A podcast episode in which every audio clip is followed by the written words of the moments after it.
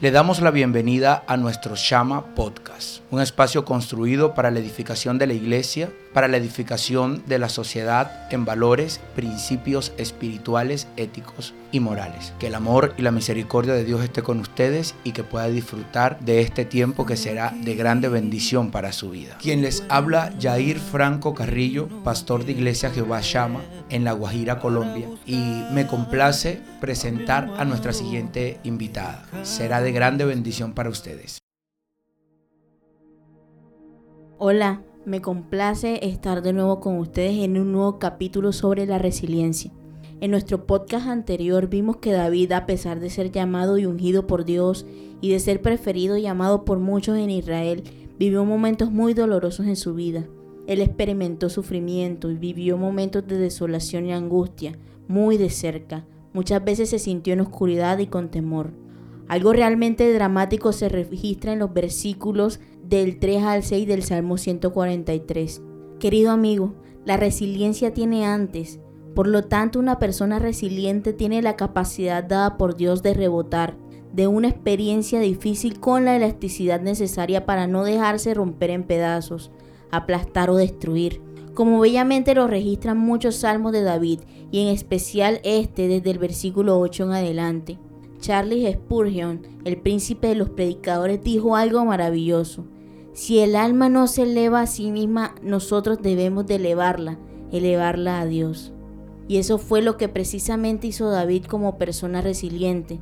No solo elevar su alma y su espíritu, sino también convertir un momento desolador en una experiencia y sabiduría al presentarle a Dios cinco necesidades.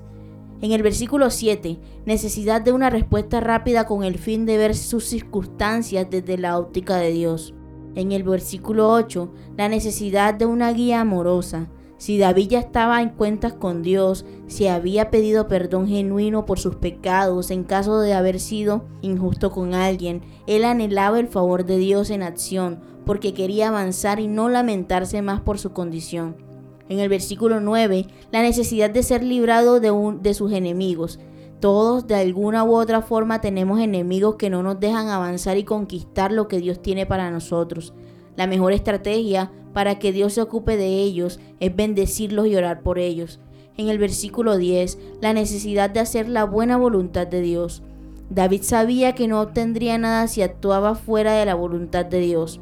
El Espíritu apelaba a pedirle a Dios que apartara de él la insensatez y la necedad. En el versículo 11 y 12, la necesidad de ser rescatados y de ser vivificados.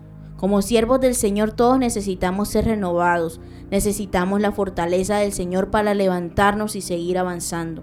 Recuerda que en muchos momentos complejos de la vida un pensamiento constructivo y enfocado en Dios, no en las circunstancias adversas, te podrán hacer rebotar de un momento desolador a un instante de plena confianza y plenitud en Dios.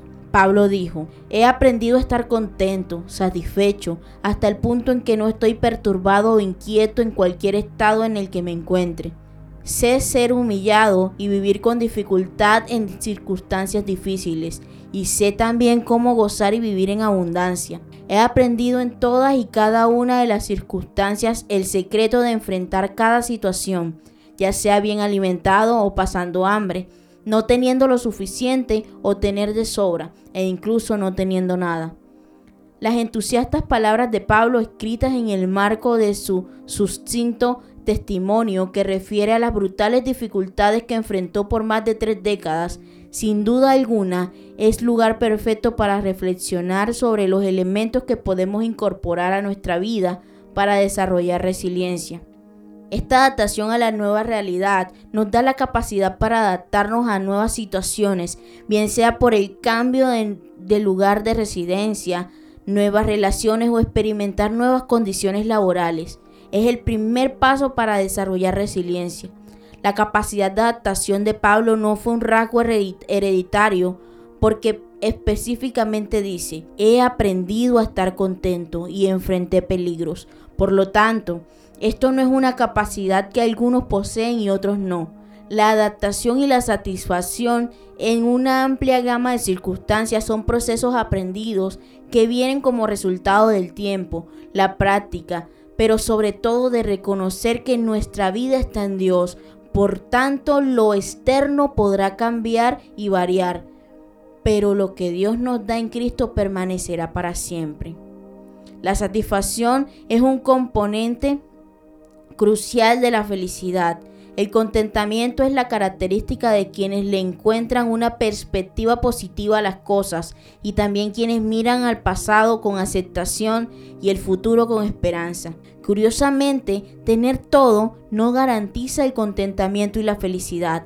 Para algunas personas pase lo que pase, lo que tienen y han conseguido nunca es suficiente. Otros, teniendo tan poco, logran desarrollar satisfacción. En el versículo 13 de Filipenses 4 dice, pues todo lo puedo en Cristo que me fortalece. Este versículo da clave para la resiliencia y el contentamiento de Pablo. No solo se siente satisfecho con pocos o muchos recursos materiales, sino que él también podría resistir cualquier cosa en Jesucristo. Querido amigo, la resiliencia puede ser innata o adquirida. Hay personas que parecen traer desde su nacimiento cierta capacidad para tolerar las frustraciones y dificultades de la vida de forma positiva, e incluso pueden terminar fortalecidos después de vivir procesos muy dolorosos. Pero también existe la posibilidad de desarrollar e incorporar a nuestra vida este tipo de recursos personales, al igual que el, que el apóstol Pablo, contamos con Jesucristo, quien obra a favor nuestro y si le pedimos que nos dé la capacidad de crecer y ser fortalecidos y también desarrollar contentamiento en medio de los momentos difíciles que podamos estar viviendo, sin duda alguna Él lo hará para su gloria.